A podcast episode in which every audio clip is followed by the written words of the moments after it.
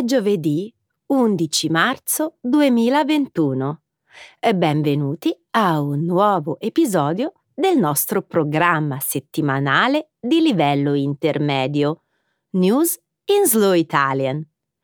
Un saluto a tutti! Ciao Alessandro! Ciao Romina! Un caloroso benvenuto a tutti i nostri ascoltatori. Prima di iniziare, sono felice di annunciare a tutti gli amici all'ascolto che abbiamo appena lanciato un nuovo programma. News in Slow Italian per principianti. Questo programma è perfetto per studenti che non sono ancora pronti per il programma di livello intermedio. Se avete amici, familiari che potrebbero trarne beneficio, fategli sapere di questa nuova opportunità. Giusto! Grazie Alessandro. Adesso però presentiamo gli argomenti della puntata di oggi. Inizieremo parlando dell'8 marzo, giorno in cui si celebra la giornata internazionale della donna. La prima notizia, infatti, riguarda un rapporto delle Nazioni Unite sull'uguaglianza di genere nel 2021. Subito dopo commenteremo un recente e controverso referendum che si è tenuto in Svizzera sul divieto di usare coperture integrali per il viso in pubblico. Poi discuteremo di un nuovo studio pubblicato il 3 marzo dalla Proceedings of the Royal Society B, in cui si parla di alcune abilità particolari delle seppie. Infine, per concludere questa prima parte del programma, vi parleremo della 71esima edizione del Festival del Cinema di Berlino, che per la prima volta ha introdotto premi gender neutral. Grazie Romina. E di che cosa parleremo nella seconda parte del programma?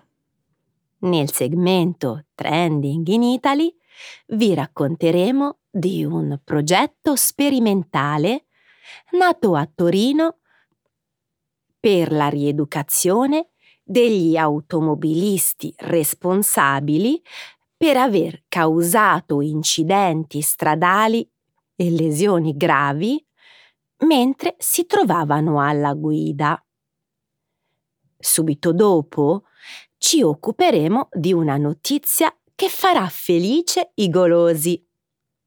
La nota azienda di prodotti da forno Mulino Bianco ha lanciato sul mercato i pancake all'italiana, un nuovo prodotto che ha ottenuto un immediato e strepitoso successo. Perfetto, iniziamo. Certo Alessandro, diamo il via alla trasmissione. Lenti progressi verso la parità di genere riconosciuti durante la giornata internazionale della donna. Cento anni fa, Clara Zetkin, delegata del Partito Socialdemocratico tedesco, propose di istituire la giornata internazionale della donna fissandone la data all'8 marzo di ogni anno. Nel 1975 1975, durante l'anno internazionale delle donne, le Nazioni Unite hanno celebrato la giornata internazionale della donna per la prima volta.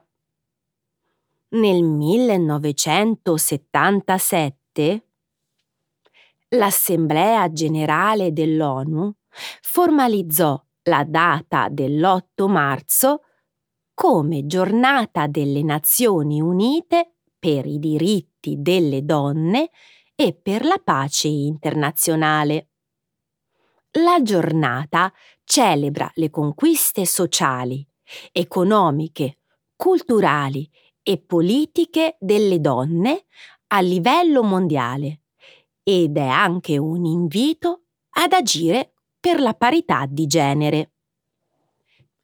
Secondo però il progetto Women, Business and the Law della Banca Mondiale, solo 10 su 190 paesi hanno raggiunto un punteggio pari a 100 quest'anno.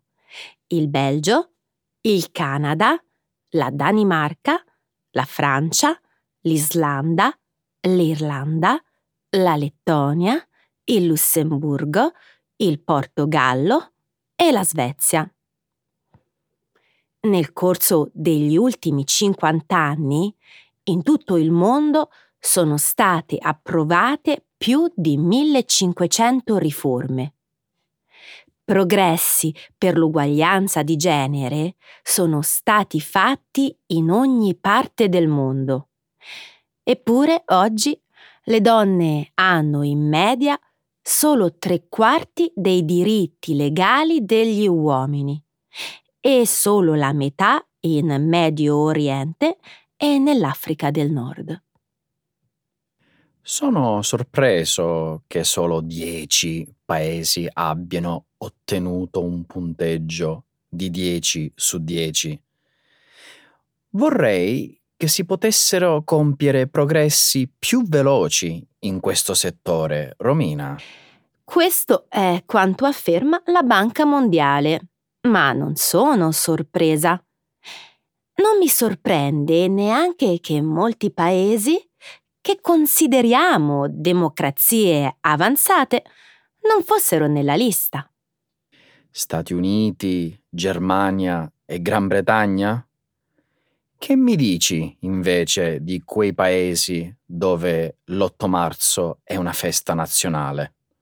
Questo è un chiaro esempio del fatto che rendere la giornata della donna una festa nazionale non significa molto per la parità di genere. Questa giornata è stata pensata per celebrare le conquiste ottenute nella lotta per l'uguaglianza dei diritti. Invece non è altro che un'occasione per gli uomini di regalare alle donne fiori e dolci in molti paesi. E dimenticarsi dell'uguaglianza dei diritti per il resto dell'anno. Alessandro, le cose non miglioreranno velocemente finché l'ipocrisia continua a circondare l'uguaglianza di genere. Prendi l'industria della moda, per esempio. Sfrutta le donne in fabbriche clandestine. Sfrutta le donne nelle pubblicità mostrandole come oggetti sessuali. E poi finge di assolvere i propri peccati vendendo magliette con slogan femministi come Girl Power. Credo che la vera cosa femminista da fare durante la giornata internazionale della donna sarebbe quella di impegnarsi a rivedere la loro catena logistica. Referendum in Svizzera proibisce la copertura integrale del viso in luoghi pubblici. Domenica la Svizzera ha votato per mettere al bando le coperture integrali del viso in luoghi pubblici. Il sì al divieto ha prevalso con un'esigua maggioranza di appena il 51,2% dei voti. Il referendum ha avuto luogo nonostante sia estremamente raro vedere donne che indossano il velo integrale islamico nelle strade svizzere. Il referendum ha avuto luogo dopo anni di dibattiti, a seguito dell'introduzione di divieti simili in altri paesi europei come la Francia, il Belgio e i Paesi Bassi. Il divieto è stato fortemente sostenuto dal Partito Popolare Svizzero, una fazione populista di destra leader in Parlamento. Il voto ha aggravato le già tese relazioni con il mondo islamico, dopo che i cittadini, nel 2009, avevano votato per vietare la costruzione di nuovi minareti. Già due cantoni hanno divieti locali sulla copertura integrale del viso. Il governo e il Parlamento svizzero si sono opposti a un divieto nazionale. Anche se il testo della legge in sé non mette espressamente al bando i veli islamici integrali come il burqa, l'obiettivo però era abbastanza chiaro dai manifesti affissi per strada. Beh, sì.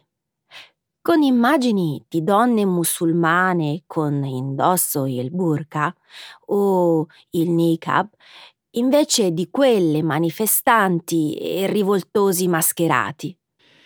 Anche la retorica era piuttosto chiara. Se però è vero, come sostengono quasi tutti, che le coperture integrali per il viso si vedono raramente per le strade svizzere. Qual è la ragione di questo divieto? Ovviamente politico il populismo avanza in tutto il mondo. Quello che fa è mettere le persone le une contro le altre. Ricordi l'espressione i nemici del popolo? Recentemente ripresa da un ex presidente degli Stati Uniti? Hmm. Fammi capire bene, Romina. Per protestare contro l'abbigliamento dettato dalla religione, gli svizzeri saranno disposti a inserire nella Costituzione restrizioni in materia di abbigliamento? Hai proprio ragione, Alessandro. Non sono una gran fan del vestiario imposto dalla religione, specialmente quando l'abbigliamento in questione può essere considerato discriminatorio nei confronti delle donne, non a spese però della libertà di religione e espressione. E se il velo diventasse nuovamente di moda tra le donne europee? Si cambierà di nuovo la Costituzione? Le seppie superano un test cognitivo ideato dall'Università di Stanford. Un nuovo studio, pubblicato il 3 marzo dalla Proceedings of the Royal Society B, offre un incredibile spaccato delle abilità delle seppie. I dati della ricerca suggeriscono che le seppie potrebbero essere intelligenti abbastanza per superare il test del marshmallow, ideato dall'Università di Stanford. Questo test serve per misurare la resistenza alla frustrazione in vista di una ricompensa maggiore. Alcuni primati, i cani e anche i corvidi, sono in grado di ritardare la gratificazione anche le seppie, utilizzate in questo studio, hanno mostrato di essere tutte in grado di aspettare la ricompensa migliore per un intervallo di tempo compreso tra i 50 e i 130 secondi. Questa capacità è paragonabile a quella riscontrata nei vertebrati dal cervello grande come gli scimpanzé, i corvi e i pappagalli. Questa capacità dimostra il potenziale cognitivo per la pianificazione futura. Il test ha anche verificato l'abilità delle seppie di imparare e adattarsi. Dalla ricerca è emerso che le seppie più veloci a imparare erano anche quelle in grado di ritardare la gratificazione più a lungo. È uno studio davvero affascinante. Di tutte le specie create da madre natura, proprio le seppie possono essere paragonate ai primati per le abilità cognitive? Le seppie sono una delle più mistificate creature del mare. Possono essere lunghe fino a 50 centimetri e pesare 40 kg. E hanno uno dei cervelli più grandi in relazione al corpo di qualsiasi altro invertebrato. Forse persino più grande di quello di un polpo. Questo spiega la seconda parte dello studio, quando gli scienziati hanno insegnato alle seppie a riconoscere le forme. La capacità di ritardare la gratificazione negli animali è stata sempre associata con l'utilizzo di strumenti. Le seppie non li usano, Romina. È vero, ma gli scienziati ritengono che abbia a che fare con un altro aspetto della vita delle seppie. Queste creature, infatti, passano la maggior parte del tempo a mimetizzarsi. Non a caso la seppia è chiamata anche il re della mimetizzazione. Interessante. Sicuramente passare tanto tempo a mimetizzarsi insegna loro anche a essere pazienti. Questo significa che ritardare la gratificazione è una seconda natura per le seppie, per così dire. Possono però fare davvero piani per il futuro? La Berlinale rompe la tradizione introducendo premi per la recitazione senza distinzione di genere. Quest'anno, per la prima volta, il Festival del Cinema di Berlino ha assegnato solo premi per la recitazione senza distinzioni di genere. L'Orso d'Argento per la migliore interpretazione da protagonista è stato assegnato all'attrice Maren Eggert per il suo ruolo nella commedia di fantascienza I Am Your Man. Il premio per la migliore interpretazione non protagonista è stato dato a Lilla Kieslinger per Forest, i See You Everywhere. Il regista rumeno Radu Jude ha vinto l'Orso d'Oro per la sua satira dark sessualmente esplicita Bad Luck Banging or Looney Porn. Racconta la storia di un insegnante che finisce al centro di una caccia alle streghe quando un suo video privato hot viene messo su internet. La vicenda culmina poi in una sorta di grottesco tribunale costituito dai genitori bigotti dei bambini della sua scuola.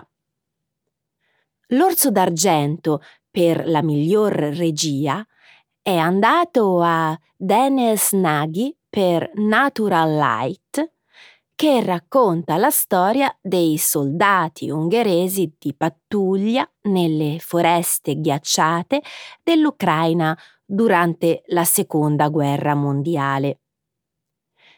L'Orso d'Argento, premio della giuria, invece, è stato assegnato a Mr. Beckman and His Class, un documentario su un insegnante tedesco con una classe composta in prevalenza da bambini immigrati e appartenenti a minoranze etniche.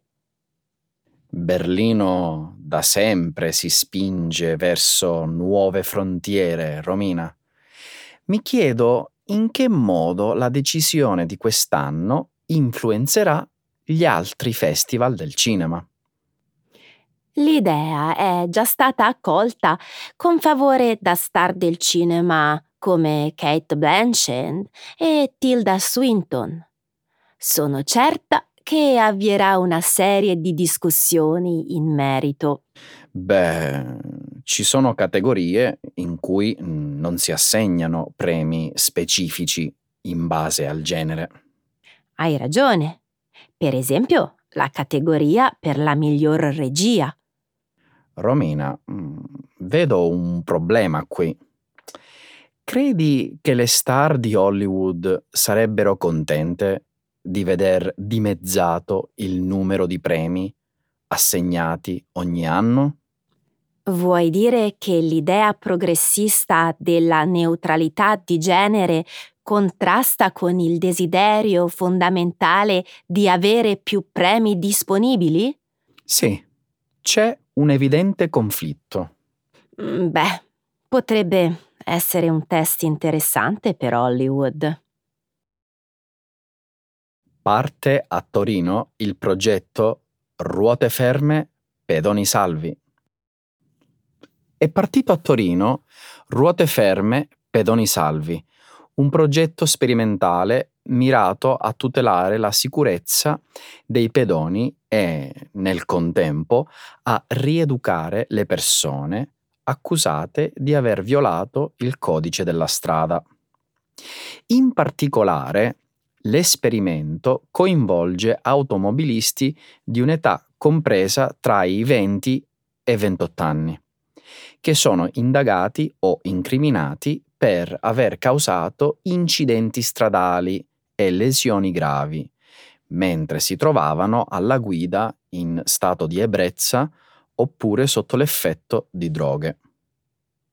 Tra questi ci sono anche i cosiddetti pirati della strada, ossia quei conducenti che, dopo aver investito qualcuno, si sono dati alla fuga senza prestare o chiedere soccorso. Poche settimane fa, questi soggetti hanno fatto il proprio debutto in alcuni incroci del centro di Torino, equipaggiati con paletta luminosa e pettorina gialla ad alta visibilità, con la dicitura assistente pedonale. Come riportato lo scorso 7 febbraio dal quotidiano La Repubblica, gli assistenti pedonali devono superare un corso di formazione organizzato dalla Polizia Municipale e, nel corso dei loro primi incarichi, essere affiancati da agenti esperti. Dimmi se ho capito bene. Questi giovani scontano parte delle loro colpe aiutando le persone ad attraversare le strisce pedonali in incroci particolarmente pericolosi. Sì, vengono anche impiegati presso le scuole per evitare che bambini e genitori siano esposti a pericoli provenienti dal passaggio delle autovetture. Credo che questo progetto sia molto utile e intelligente. Ne trae beneficio la comunità e anche chi ha commesso il reato. Indubbiamente, l'iniziativa è lodevole, però voglio porti una domanda. Drizza le orecchie. Pensi che questo percorso rieducativo sia in grado di inculcare il senso civico e il senso di responsabilità in chi si è macchiato di reati tanto gravi? Dato che si tratta di un progetto sperimentale, al momento è difficile esprimere un giudizio. Questo è vero. Ci vorrà del tempo prima di poter vedere i risultati. Tuttavia, i servizi di vigilanza in strada hanno un alto valore sociale e nell'immediato porteranno solo vantaggi. Come sicuramente saprai, in Italia gli incidenti stradali gravi che coinvolgono i pedoni sono molto ricorrenti e rappresentano un problema. Destano molta preoccupazione, è vero. A mio avviso, però, la questione dovrebbe riguardare principalmente l'educazione stradale che nel nostro paese è ancora troppo lacunosa. Sì, però la situazione sembra migliorare anno dopo anno. Questo dimostra che le misure e le iniziative messe in atto dalle autorità funzionano. Lo scorso 6 gennaio l'Agenzia Nazionale Stampa Associata ha riportato che nel 2020 i pedoni vittime della strada sono stati 240. Nei due anni precedenti i decessi sono stati superiori.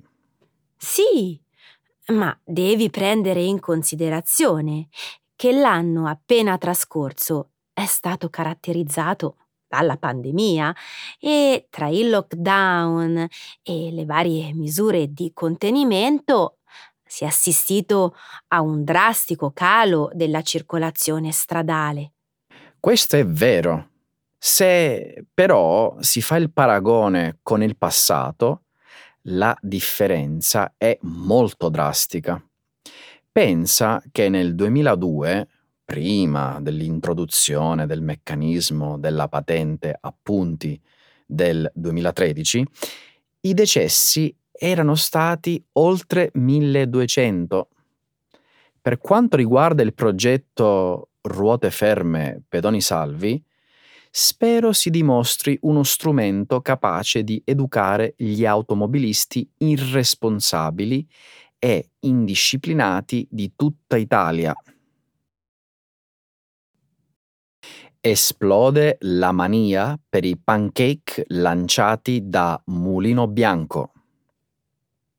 Lo scorso 16 febbraio, in concomitanza con il martedì grasso, si è tenuto anche il Pancake Day, la giornata dedicata al tipico dolce americano, oggi molto apprezzato anche in Europa. In questo stesso giorno, la ditta Mulino Bianco ha lanciato sul mercato italiano la sua versione del tipico dolce dei paesi anglosassoni. Mulino Bianco, parte del gruppo Barilla, è una delle aziende leader nella produzione di prodotti da forno, merendine e biscotti eh, sin dagli anni 70. I prodotti Mulino Bianco sono sempre molto apprezzati dai consumatori. Anche nel caso del lancio dei pancake all'italiana, il successo è stato strepitoso. Secondo un articolo pubblicato dal giornale Il Corriere della Sera il primo marzo, il nuovo prodotto, targato Mulino Bianco, ha registrato il tutto esaurito in pochi giorni dal lancio.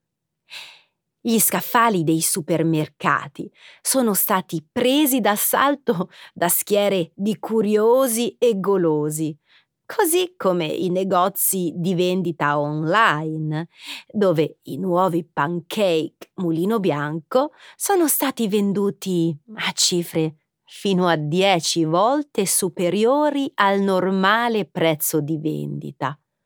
Lancio di un nuovo prodotto, disponibilità limitata nei punti vendita, domanda dei consumatori, che sale alle stelle, prezzi che immediatamente diventano esorbitanti.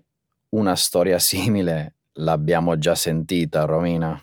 Hai pienamente ragione. La nuova mania per i pancake di mulino bianco ricorda molto quello che accadde nel 2019 per i Nutella Biscuits della Ferrero. A me, invece, riporta anche alla memoria il caso più recente della nuova linea di abbigliamento sportiva, lanciata da Lidl lo scorso novembre. Anche in questo caso i capi messi in vendita da Lidl andarono a ruba in breve tempo e furono venduti sul web a prezzi maggiorati. Credo che non sia un caso, Romina. Secondo me siamo di fronte a una precisa strategia di vendita, non credi? Mm, non so. È probabile che in molti casi ci sia di mezzo il marketing. Per quel che riguarda i nuovi pancake Mulino Bianco, i vertici dell'azienda italiana hanno fatto sapere che dietro la scarsa reperibilità del nuovo prodotto non c'è alcuna tattica. A loro dire, il successo del prodotto sui media e sui social avrebbe aumentato la domanda dei consumatori e colto di sorpresa la catena di distribuzione. Pensi che abbiano detto la verità? Io non ci metterei la mano sul fuoco. A me, invece, sembra una spiegazione plausibile. In Italia i pancake non sono diffusi come nei paesi anglosassoni. Non trovi strano questo improvviso e sorprendente successo? No, non lo trovo per nulla difficile da comprendere. Ho letto su Repubblica recentemente che, secondo un'indagine di mercato commissionata da Barilla, sono circa 4 milioni gli italiani che consumano abitualmente i pancake a casa. Davvero? Non me lo sarei mai aspettato. Mm, I gusti degli italiani sono in continua evoluzione, Alessandro. Credo che anche la pandemia abbia giocato un ruolo importante in questo cambiamento. Come ha detto la responsabile del marketing di Barilla, in un anno in cui abbiamo imparato a scoprire la felicità nelle piccole cose, abbiamo capito quanto fosse importante proporre non solo nuovi gusti, ma anche una nuova e pratica modalità di consumo che permette di stare insieme e divertirsi. Cari ascoltatori, anche oggi abbiamo terminato e un caro saluto. Eccoci qua, come sempre, è un grande piacere Romina. Ciao Ale, ciao a tutti.